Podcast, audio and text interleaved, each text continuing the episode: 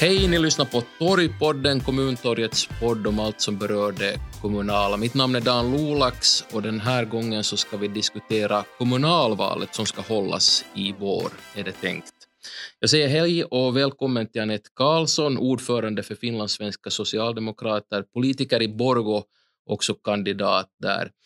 Uh, Anette, om vi tänker oss en skala 1 till 5, där 1 är iskallt och 5 är glödande hett, var skulle du placera valkampanjen just nu på den skalan och varför?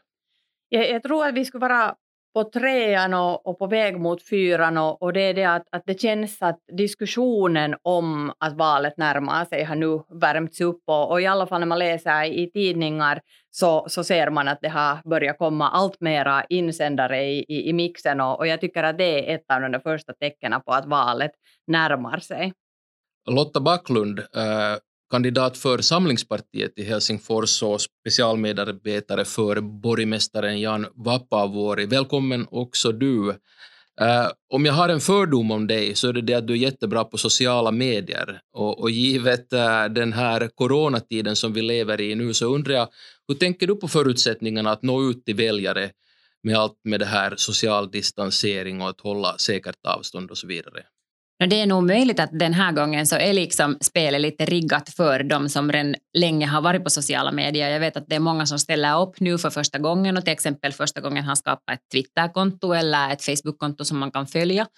Uh, och då är det klart att de inte har den där publiken där färdigt. No, sen samtidigt, min bakgrund, ja, det har helt rätt, jag är jättebra på sociala medier, men uh, jag har hållit på med det jättelänge, men jag har också en väldigt brokig uh, följarskara, att inte de alla där därför att de tycker att jag har så fantastiskt bra politiska åsikter utan för att de tycker att jag är underhållande eller för att jag har intressanta saker att säga. Okej. Okay.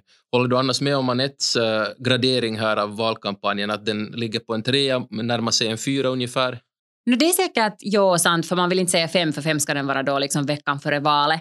Men, det där, men och speciellt här i Helsingfors, i och med att vi har den här borgmästarmodellen och alla har varit nu kvicka på att hitta sina borgmästarkandidater, så det är ju någonting som kanske lite sådär ramp up den där diskussionen här.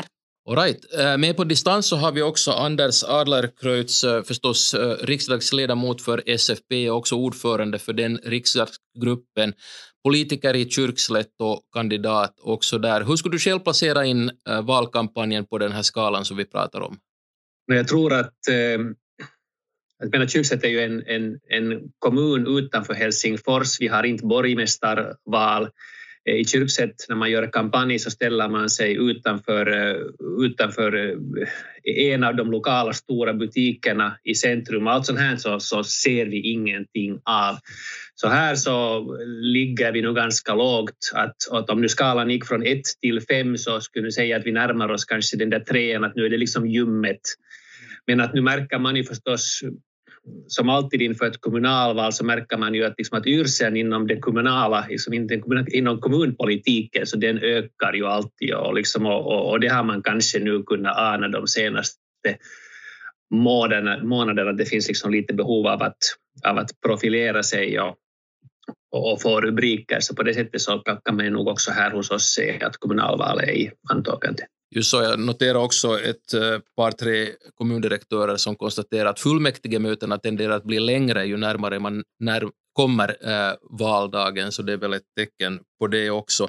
Hej Anders, jag vill fortsätta med dig. Eh, när vi bandar den här podden så är det den 22 februari och den här frågan om huruvida valet ska hållas överhuvudtaget den 18 april borde få ett svar, ett definitivt svar nu kanske den här veckan eller åtminstone inom den närmaste framtiden. Kan du öppna upp lite, att hur går diskussionen i riksdagen kring det här? För det här är ju ändå ett politiskt beslut som måste tas ifall man flyttar fram valdagen. Eh, nå, beträffande diskussionen i riksdagen ska jag säga så pass mycket att, att, att, det diskuteras ju så lite i riksdagen nu för tiden. Vi är bara ungefär en tredjedel på plats. Det är tomt i kafeterian och restaurangen. Så att så här, det, finns, det liksom finns inte så mycket inofficiell diskussion där, men överlag så kan man väl säga så att ja, vi ska väl få veta nu här alldeles strax. Men nu är ju tröskeln hemskt hög för att skjuta ett val framåt. Att, att om man gör det så, så, så då ska situationen nog vara mycket allvarlig. Vi har haft val under krigstid till exempel. Liksom det, valet har också en hemskt stor eh, symbolisk betydelse för hur det är ställt i samhället. Så, att, så det här är nog säkert ett beslut som ifall att det fattas säkert inte görs på lätta grunder. Eh, i, I mitten av april så kan vi tänka oss att, att en stor del, kanske alla, av de som är i riskgrupperna är vaccinerade. Det har, kanske säkert, det har säkert en betydelse för, för, för hur, hur, hur beslut man tar. Sen så kan det ju hända att, att människor är i liksom ofrivillig karantän och, och då hur de ska komma åt att rösta, det är nu kanske säkert det här centrala problemet. Eh, så att jag vågar nu inte säga om hur det ska gå, men att eh, nu tror jag att man undersöker alla utvägar först, liksom, all, all, alla sätt att, att kunna genomföra det här normalt och, och, och, och, med vetskap om att den situation vi är i idag med stor sannolikhet beträffande vaccinationstäckningen till exempel helt annan än den situation vi, vi, vi står inför om, om två månader. Anette Karlsson, hur ser du på den här situationen nu vad gäller varats, äh, vara, valets vara eller icke vara den 18 april? Har du någon åsikt i, i den frågan? Jag tänker ganska lika här som, som Anders förde fram att, att nu finns det möjligheter och, och, men det finns också liksom utmaningar som, som vi måste möta. Vi, till exempel en av de här sakerna som jag tänker att, att är viktiga här är att, att man ökar mängden förhandsröstningsplatser, Se till att det inte bildar sig ändå stora massor och, och köer. Man ger de här möjligheterna åt, åt människor att, att delta så att demokratin kan uppfyllas.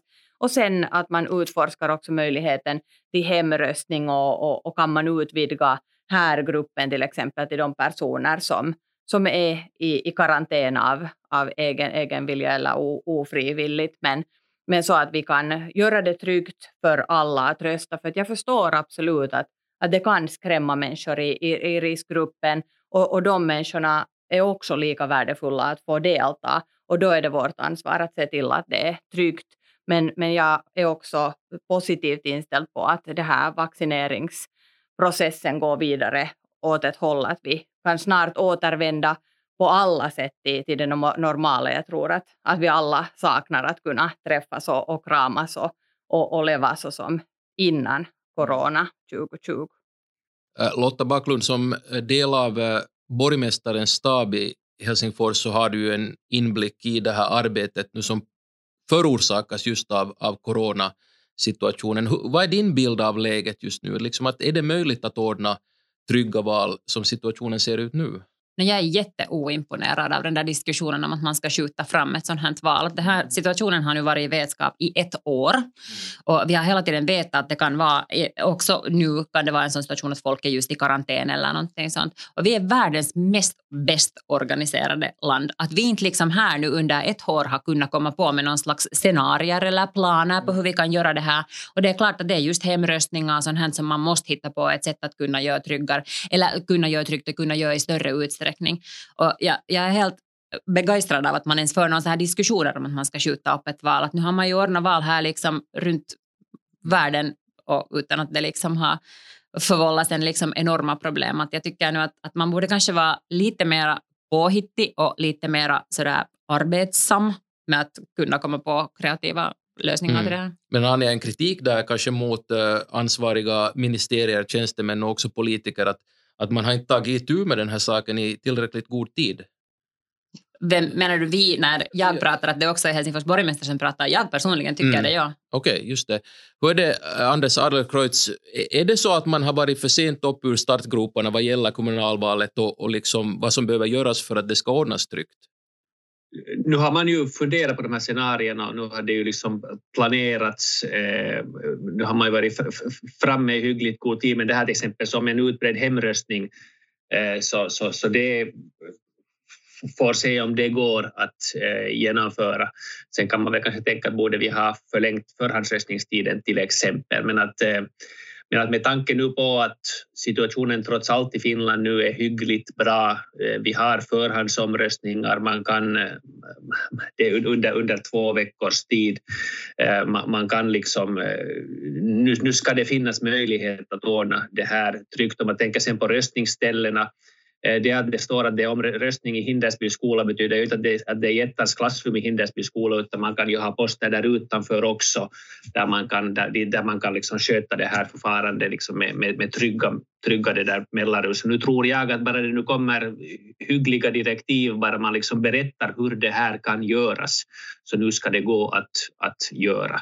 Eh, men förhoppningsvis så blir det val i april. Eh, vi ska gå över till vad valet ska handla om, de centrala frågorna. Om vi fortsätter med Anders Adlercreutz, eh, du sa att kampanjen är kanske lite ljummen ännu i Kyrkslätt, men vad ser du själv? Vilka är de frågorna som dik dikterar så att säga, valkampanjen i Kyrkslätt? Eh, no, I Kyrkslätt som alla kommuner så så det där så står ju liksom inför en så lite oviss framtid kan man väl säga, men det kommer en SOTE-reform som kommer att ändra ganska mycket. Det arbete som de som väljs nu börjar med så kommer att se ganska annorlunda ut i slutet av perioden med stor sannolikhet. Men, men om man tänker alltså Kyrkslätt som kommun så vi har ju det bättre förspänt än de flesta. Folk flyttar till Kyrkslätt, vi har en ung befolkning, vi har en hyggligt hög sysselsättningsgrad, vi har liksom på många sätt eh, positiva problem så tillvida att, jag menar, att vi, har, vi behöver nya skolor. Det är ett tecken på att det finns liksom livskraft i kommunen. Men att nu tror jag att, att, att liksom den stora frågan är, är säkert den här liksom visionen för framtiden, hur vi ska klara av det här investeringstrycket som nog är märkbart och, och, det där och, och sen liksom helt konkreta frågor som, som eh, kollektivtrafik, eh, åldringsvård, eh, hur, hur en växande kommun ska utvecklas. Alltså hur vill vi bygga den här, den här liksom hur vill vi bygga vår omgivning i en situation där, eh, där, där, där vi, vi bygger mycket, där liksom omgivningen förändras hela tiden. Vi har ett centrum som, ska, som rustas upp som bäst. Ehm, eh, det, det här är de frågorna som, som, som våra kommuninvånare funderar på. Mm. Anette Karlsson, hur ser det ut i Borgå? Vilka är de där centrala frågorna, tror du, för, för väljarnas, eh, från väljarnas håll och vad har du själv fått höra från fältet? För barnfamiljer så är det ganska klart och tydligt daghem och, och skolor och speciellt då skolnätet. Vi har ju i Borgå under den här förra perioden och, och, och tidigare gjort en, en ganska stor eh, investeringssatsning satsning för att få bukt på inneluftproblem och, och att förnya vår, våra daghem och, och, skolor så att vi skulle få också moderna och fungerande inlärningsmiljöer. Så i Borgå är vi ganska långt i det här arbetet.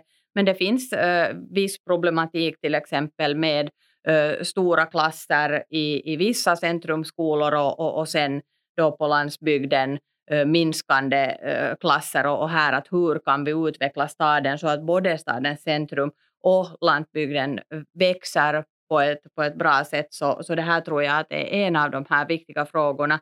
Sen, sen har vi i Borgå ganska mycket diskussion överhuvudtaget haft ö, om naturen och, och, och, och den där möjligheten att människor ska kunna röra sig i naturen, att vi ska ha naturstigar och, och parker och, och också tillgängligheten. Och, och, där tycker jag att vi har ännu stora brister i, i Borgå eftersom eh, vi har vår fina gamla stad eh, men samtidigt vet vi att till exempel med rullstol eller barnvagn är det ganska svårt att, att röra sig i Borgå eh, både i Gamla stan men också sen på, om man kan kalla det till, till nyare sidan eftersom tillgängligheten har inte varit tillräckligt stark ännu i, i våra tankar. Och sen har vi idrottsverksamhet, vi har i Kokon äh, stora planer på att äh, få, få där ett sånt här liksom, idrottscenter äh, egentligen med, med olika möjligheter både inne och, och uteaktiviteter och, och, och det här är en, en stor framtidsinvestering och också möjlighet sen för,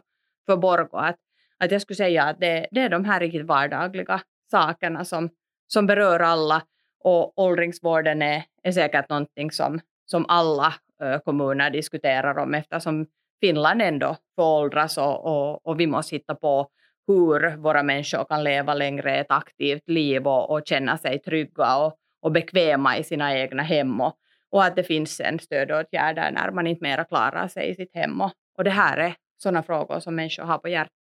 Mm. Så dels väldigt såna konkreta lokala frågor, men sen också de här väldigt stora frågorna som berör säkert varje kommun i Finland idag. Hur ser det ut i Helsingfors, Lotta? Vilka är de där frågorna som är i framkant? Jag tyckte det var ganska roligt för egentligen allt som Anders sa var sånt så att om man skulle ha bytt ut Kyrkslätt i Helsingfors så skulle det stämma. Att vi är också en växande mm. stad och det finns mycket liksom växtverk. Då. Det är just liksom det kollektivtrafik och, och hur ska man få ett, ett tillräckligt bra dagisnätverk och, och liksom å andra sidan och allt det här som, som hänger ihop med det. Samtidigt måste man komma ihåg att trots att vi inte i Finland har några stora städer så är Helsingfors nu liksom det som är närmast att man kommer en storstad. Och vi har ju alltså sådana stadsdelar som är större än de flesta finska kommunerna. Um, ehm, och då kan det finnas liksom några riktigt lokala saker som är jätteviktigt för de som bor i Nordsjö eller den där skolan som finns till exempel i Kottby eller någonting. Att det finns några hemskt viktiga lokala saker som säkert är sånt som många väljare uh, bestämmer sig för det, den här prioriteten enligt vilken de röstar. Det finns en hel del i Helsingfors fortfarande som röstar på basen av kandidatens uh, åsikt i Malms flygfältet. Mm. Uh, och då i så fall skulle det här vara fjärde kommun, uh, kommunfullmäktige som skulle ta ställning till att ska Malm stanna eller inte och då alla har tagit ställning till att man inte ska behålla det här flygfältet. Så det är klart att den där diskussionen är jätte, jättebrokig. Men jag tycker också att det ofta nog uh, blir såna liksom större ideologiska diskussioner och det är kanske just någonting som den här borgmästarkampen hämtar med sig och, och då kanske folk börjar också optimera lite på ett annat sätt sina, sin, sitt röstande, att, att det blir liksom mera ett personval än vad det är i många andra ställen. Mm. Det som jag noterar nu när ni berättar om vad som är på gång i era eh, kommuner och städer är att eh, du, du pratar om det här med närmiljön, till exempel sådana skogsstigar och den typen av rekreationsområden. Och, och Anders, du prata om den här utbyggnaden för det finns ett press, eh, eh liksom tryck på att bygga ut eh, i Kyrkslätt. Ingen av er nämnde klimatfrågan i, i sig, även om det här ses nu som en väldigt viktig fråga i kommunalvalet eftersom kommunerna måste delta i klimatarbetet för att Finland till exempel ska nå det här koldioxidneutralitet-målet. Um, ehm, om vi börjar med dig, Anette. Är det så att den här frågan om klimatet den är inte egentligen någonting som väljarna tänker så det är väldigt aktivt på? Jag tror att klimatfrågan är sån att den är liksom mera integrerad i de här alla andra sektorerna och liksom kanske så här för, förståelse och, och, uppmärksamhet i klimatfrågor har nog blivit mycket liksom högre och större bland väljarna och också bland beslutsfattarna här på senaste par åren. Och, och då tänker jag att, att, när jag till exempel i Borgå lyfter fram att, att vi har investerat mycket på, på skolbyggnader, daghemsbyggnader, så i de här investeringarna har också sådana här energismarta alternativ och solpaneler och liknande uh, varit inbyggda. Och, och samma tänker jag med att se att det finns parker och, och skogar och natur också mitt in i stadsmiljön så jag ser att det är en del av den här klimatdiskussionen, även om den kanske inte äh, är stämplad på så hög nivå, utan den är kanske förd nu mera närmare mm. väljarna och, och vardagen. För det är det just som det är frågan om, vår framtid, framtiden för våra barn och barnbarns barn mm. och hur den här planeten och våra hemkommuner ska se ut för kommande generationer. Vad säger du Lotta? Jo, jag tror att uh, det är någonting som är viktigt för väljare och här till exempel i Helsingfors så görs ju jätte, redan jättemycket och jag menar vi bär ju i förhållande också ett väldigt stort ansvar för liksom finska uh, i och med att vi är en så stor stad. Vi har ju kolneutrala Helsingfors som målsättning 2035. Vi har en sån här Helsinki Energy Challenge på gång som är alltså en sån här utmaningstävling där en massa rebellhattar och, och, researchers runt världen har försökt komma på idéer på hur man ska kunna frångå eh, uh, stenkol och sånt här till liksom i energiskapande eh, uh, i Helsingfors. Uh, vi har en massa, massa olika liksom väldigt ambitiösa program, till exempel uh, programmet för framtida uh, trafik och allt sånt här. Att det är någonting, och jag tror också på det att det är ju på lokal nivå som klimatförändringen kommer att uh, liksom vinnas eller då förloras. Att det är klart att lagstiftning och allt sånt här är jätteviktigt men, men det är ju i städer som man bestämmer hur man bygger. Hur bygger man hus? Hur värmer man? Hur rör folk på sig? Vad finns det för möjligheter att, att bli så kolneutral som möjligt? Att jag, jag tror att det är väldigt viktigt för, uh, för röstarna men det är jätteviktigt för beslutsfattarna också. Mm. Anders Arlekreutz, hur ser den här frågan ut om klimatet från Kyrkslätts perspektiv? No, på något sätt så tror jag att, att, att liksom klimatfrågan, vi, liksom, vi upplever kanske alla att den ännu är liksom en sån här abstrakt grej som, som på något sätt gäller Finland som land utan att förstå det som Lotta tog upp att, att, att det, är ju liksom, det är ju kommunerna och städerna som fattar de avgörande besluten på många sätt. Liksom det handlar om hur vi rör oss, hur vi bor, eh, hur våra samhällen ser ut.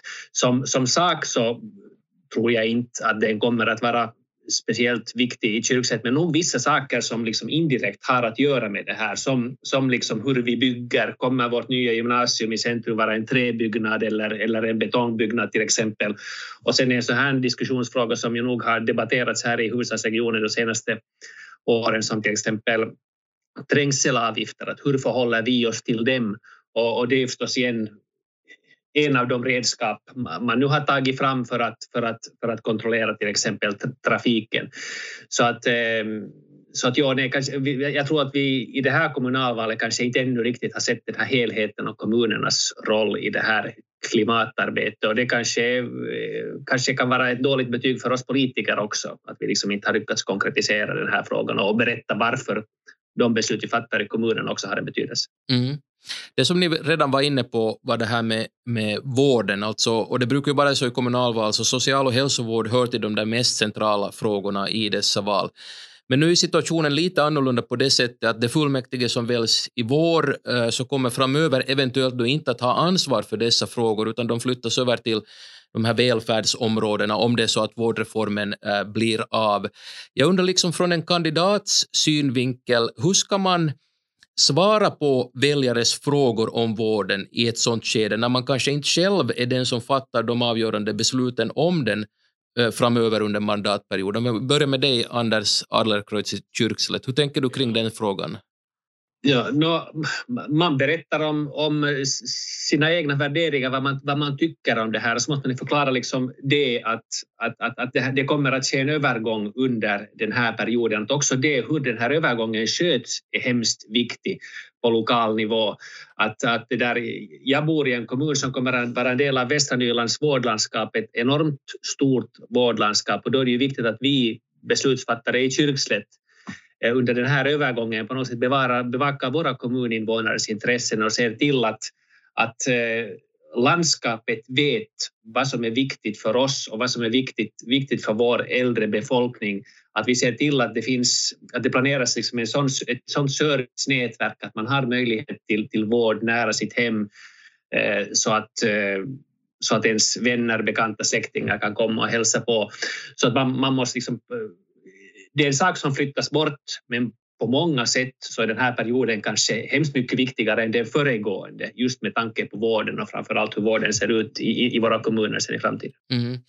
Anette Karlsson i Borgå, hur stora löften kan man ge till väljare som frågar uttryckligen om hur social och hälsovården kommer att ordnas i staden framöver? Jag tror överhuvudtaget inte på det att man kan ge raka löften eftersom i fullmäktige, stadsstyrelsen, överallt i beslutsfattande så behöver man också andra och oftast också andra partier för att uh, kunna göra beslut. Så, så jag tror inte kanske rakt på löften, men, men vad heter det, det här som Anders lyfte fram om att, att lyfta fram i diskussionen det som är viktigt för egna kommunens invånare i den här förändringen. Så det tänker jag mig att, att det är centralt och speciellt för Borgo som kanske kommer att vara lite den här samlande kraften i, i östra Nylands vårdområde eftersom sjukhuset då befinner sig i, i Borgo. Och, och, jag tänker nog på ett sätt den här vårdreformen också så att, att man kommer ju inte att hitta på cykeln på nytt. Utan det som vi har gjort arbete i kommunerna, det arbete vi kommer att göra i kommunerna ännu i ett, ett och ett halvt år innan eh, vårdreformen då, då kommer i kraft, Eh, så har betydelse eftersom inte börjar de här vårdområdena eh, bygga allt om på nytt, köra ner och, och liksom eh, fatta beslut från helt från noll. Och då man har i kommunen skött saker väl och man har fungerande system och, och, och har byggt det på ett sådant sätt att, att människor får de tjänsterna de behöver i rätt tid på rätt sätt. Så då kan man också vara ganska trygg i tankarna om att också vårdområdet vill organisera de där tjänsterna på samma sätt. Och där ser jag att vi har liksom mycket arbete på att bygga det där systemet att fungera så att människor kommer till läkaren då, då de behöver och, och i god tid. Och, och, till exempel diskussionen om hälsovårdsavgifterna tycker jag att är ganska intressant här och hur eh, vårdområdena får, får möjligheter här, för vi har ju ganska olika Eh, eller på olika sätt de här avgifterna. I Nyland, Helsingfors har inga avgifter alls och, och andra kommuner har då de, de maximala enligt lagstiftningen. Och jag tycker att det här är en central fråga i det när man talar om hur kommer de människorna i vården som faktiskt behöver den. Uh, Helsingfors är ju på det sättet i en lite annorlunda situation eftersom ni berörs inte av den här uh, vårdreformen på samma sätt som de här kommunerna som vars vård nu uppgår i de här välfärdsområdena. Är den här frågan alls liksom på det sättet aktuell i Helsingfors eller hur ser du på det Lotta Den är ju vansinnigt aktuell i Helsingfors och här om någonstans därför att det, de, de löften så att säga som man nu gör under den här kampanjen eller under det här valet. Så det, det berör inte ens bara liksom uh, vården. Därför att det som vårdreformen också gör är ju att liksom volymen på på kommunernas ekonomi kommer att gå ner med hälften, vilket betyder att då kan du inte investera i kollektivtrafik, nya byggnader, skolor, eh, eh, liksom hälsocentraler eller någonting annat på samma sätt. Så det är inte bara att du inte kan lova vissa vårdsaker, utan du kan på riktigt inte lova liksom något, därför att, att ekonomin kommer, det kommer att gå riktigt, riktigt dåligt. Det här är som en liksom så tyst begravning för kommunerna. För om man nu upplever att kommunerna inte klarar av att sköta sina egna social och hälsovårdsfrågor, så är det bara en tidsfråga före de tycker, liksom staten då tycker att man inte heller kommer att kunna vara möjlig, kapabel av att sköta uh, småbarnspedagogik eller utbildning eller någonting sånt. Så att jag tror nog att det här är bara första steget i en riktigt, riktigt dålig förvaltningsförnyelse. Okej, och där kom det ordentligt med kritik och, och bradden kom nu, för jag är intresserad av en annan sak. Och låt mig börja med dig Lotta. Det är ju nämligen så att, att det här kommunalvalet verkar också nu bli eh, en förtroendeomröstning om regeringens politik. Åtminstone så vill partierna i oppositionen, dit ditt parti hör, göra det till ett sånt, eh, alltså man vill prata just om vårdreformen som förstås på ett sätt ligger utanför kommunernas händer vad gäller beslutet om själva reformen. Man vill också göra det till en fråga om EU, om invandring där kommunens roll är eh, obefintlig eller åtminstone väldigt begränsad. Hur ser du själv på det att man gör eh, kommunalvalet till en plattform för sån här nationell politik och försöker få det att handla om regeringen? Är det okej? Okay? No, jag vet inte hur ändamålsenligt det är liksom om man tänker på kandidaternas eller röstarnas perspektiv. Men jag tror att det alltid är lite det. Att ja, okej, okay, det är olika tema alltid vart fjärde år, men, men det är ju liksom en sån här mellanetapp var man mäter uh, populariteten. Det är ju alltid något parti som är i regeringen som får stryk i valet, i kommunalvalet och då hamnar de kanske liksom vet du, kanske dra slutsatser eller något sånt. Jag tycker ju inte att, inte tror jag ens att folk är jätteintresserade av att i samband med kommunalvalet diskutera om till exempel något EU-paket eller något sånt. Men jag förstår också att, att när man ska föra debatter på TV så är det ju jättesvårt att tala om liksom enskilda kommuners de där konkreta frågorna. Liksom, mm. att det blir ju inte den där liksom, uh, lågstadiet i Kyrkslätt eller, eller liksom parken i Borgå som man talar om, utan då försöker man tala om saker på nationell nivå och det är ju lite svårt utan att ta som tema liksom nationella frågor. Inte det är nu helt en enkel match. Inte tycker jag att det är jätteändamålsenligt att tala om de frågorna här. Eh, Anders Adlercreutz, om man vänder på det lite, tänker du och SF, andra SFP-kandidater använda så att säga goda resultat som ni har fått till stånd i regeringen i det här kommunalvalet som ett tecken på att ni är så att säga också värda att få en röst i kommunalvalet? No, det, jag, jag, tror nog att alltså, frågorna kommer att vara lokala, men nu kunde jag förstås lyfta upp till exempel det att regeringens energiskattereform öppnar nu dörrarna för en över en miljard stor investering i Kyrkslätt. Eh, det är liksom en konkret följd av regeringens eh, politik. Eh, sen så när man följer med debatten i riksdagen så, så, tror man ju lätt att det här är en omröstning om, eh, om EUs återhämtningspaket och, och, och det kan hända nog att, att, att gemene man kan vara lite förbryllad när man lyssnar på oss politiker. Men nu handlar det ju liksom primärt om lokala frågor. Sen kan jag inte låta bli att säga här åt Lotta att att, att, att, att i synnerhet Helsingfors så borde ju vara enormt glad för att det är den här regeringens social och hälsovårdsreform som, som nu går vidare och inte den förra där Helsingfors nu riskerar att råka verkligt illa ut. Men det är nog helt klart att, att man kommer ju inte ifrån det att social och hälso, hälsovårdsreformen kommer att kräva hemskt mycket av de som nu blir invalda och det kommer att vara en utmaning och det kommer i synnerhet att vara en utmaning för de kommuner som, som har varit tvungna att investera mycket av, av en eller annan orsak. Så det kräver nog liksom ett, ett långsiktigt planerande och liksom en klar strategi för hela den här övergången och för politiken på, på, på lång sikt alltså politiken och ekonomin i kommunen på lång sikt. Mm. Hur i Borgå, eh, Anette Karlsson? Jag vet åtminstone att ni har en stadsdirektör som är väldigt kritisk till eh, social och, och hälsovårdsreformen, eh, som är förstås regeringspolitik. Är det någonting som du ser att du kan använda dig av i valkampanjen, det vill säga regeringens politik, SDP som ett statsministerparti för att fånga väljare, eller hur ser du på den frågan? Det är ju ganska många, många saker redan rent ideologiska klimatförändringen som har skett i vårt land från förra regeringen till den nuvarande regeringen om hur man eh, vill satsa på framtiden, investera i människan. Vi talar om förlängd eh, läroplikt, eh, hur miljöfrågorna tas i beaktande. Och sen tänker jag också hur regeringen har skött den här coronakrisen som har berört alla finländare på, på något sätt utan stödpaket och, och, och sån här liksom, politik som, som främjar livskraft och, och barnens för hobbyverksamhetsföreningarna till exempel, som de stödpengarna som de får. Så, så allt det här har varit, varit åtgärder som hjälper oss finländare tillsammans att komma framåt från den här krisen. Och, och, och det tycker jag att, att syns allra starkast i kommunen, just för att kommunen har hand om de allra vardagligaste eh, tjänsterna som berör människor enligt mitt tycke allra mest. Vi tänker man för sitt barn på daghem, man går ut på, på länk på veckosluten vart barnen har hobby, vem tar hand om, om gamla mommo och, och liknande frågor. Så, så de alla Eh, har kommunen hand om och, och, och, det är jätte, jätteviktiga frågor. Och sen tänker jag nog också det här med vårdreformen eh, när man lämnar bort den här valfrihetsbiten som hade klart och tydligt eh, brister och också mycket såna hotbilder med i sig så, så kan man på ett tryggare sätt gå vidare med en, en mer så här kompakt helhet nu när det handlar då bara om, om social och, och hälsovårdsfrågor och inte liksom allt möjligt som man packar ihop i samma och då blir det kanske lite eh, enklare att ta de där eh, stegen mot vårdreformen. Men nu förstår jag att, att Borgå till exempel är en av de kommunerna som har klarat av att, att sköta saker och ting väl, men sen har vi redan grannkommuner som inte klarar sig ekonomiskt lika bra. Sysselsättningsgraden är inte så hög befolkningen åldras och, och liksom behovet att hitta inbesparingar med ändå ha kvalitativa tjänster åt sina kommuninvånare så finns kvar och, och, det är ju den här problematiken som man försöker svara på med, med vårdreformen och, mm. och då måste man kanske ha lite bredare samhällssyn än, än bara eh, kommunalpolitikerhatten på huvudet för att vara solidarisk också till grannkommunerna. Mm.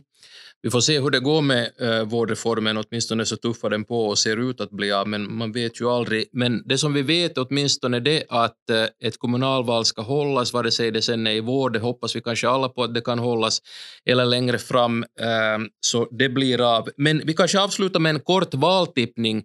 Uh, Anders Adlercreutz, i Kyrklet så uh, SFP klarade sig hyfsat bra där förra valet, höll höll så att säga ställningarna ökade lite i, i stödet procentuellt sett men utökade inte fullmäktigeplatserna. Hur går det i årets val? Eh, håller ni ställningarna också då eller kommer de gröna förbi er? Eh, de gröna kommer nog inte Ja, no, jag vågar påstå att, att de gröna inte går förbi oss. Jag tror nog att det finns eh, en god möjlighet för att SFP är det största partiet i efter det här valet. Okej, okay. vågad tippning där. Anette Karlsson, eh, eh, också i Borgå så höll SDP ställningarna senaste val. Har ni en chans till och med att hota SFP som största parti i Borgå eller får ni så att säga nöja er med att vara den här, inte nu kanske eviga tvåan, men tvåan på kort tid åtminstone? Vi, vi har en fantastisk kandidatlista och, och jag är nog övertygad om att vårt gäng kommer att, att göra ett, ett jättebra valresultat och, och vi är liksom taggade att göra en ny sorts kampanj i de här utmanande tiderna när vi inte kan fara ut på torget som vi sossar i alla fall är jättevana att, att, att göra, var det då regn eller sol. Men, men vad heter det, målsättningen är ju såklart att, att bli störst, men, men det kräver ganska mycket arbete så man kan nog också vara realist. Att, uh, HP är ju häpe kan man säga på finska och, och, och vi har nog lyckats att föra fram många viktiga saker för Socialdemokraterna i Borgå, mm. också som näst största partiet. Lotta Backlund, du var redan inne på den här borgmästarmodellen som verkar vara det som all uppmärksamhet riktas mot. Och nu är det ju på ett sätt då mellan Samlingspartiets eh, Kirsi Piha och De grönas Anni Sinnemäki. Är det liksom just så att det är de här två personerna de som avgör valet, vem som blir till exempel största parti i Helsingfors? No, delvis, men inte helt och hållet såklart. Um, man behöver ju inte rösta på den där borgmästarkandidaten för att den ska bli borgmästare, utan man ska bara rösta på någon från den listan.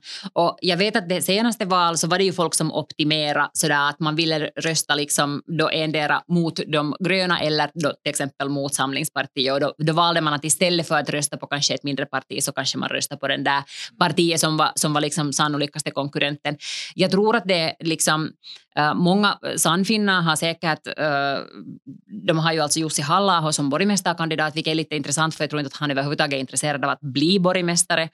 Uh, så det kan hända att det är lite, nej men vadå, det tror det på riktigt. det där. Så det kan hända att det liksom lite kanske ställer till, för han är ju väldigt, väldigt populär. Men samtidigt tror jag att vi ändå kommer att ha till slut ett sånt resultat var Samlingspartiet är störst och, och gröna är näst störst blir ett spännande val, inte bara i Helsingfors utan också i många andra kommuner. Vi drar streck för den här diskussionen. Anette Karlsson, Anders Adlercreutz och Lotta Backlund, stort tack för att ni medverkar i Torgpodden. Tack, tack. Tack.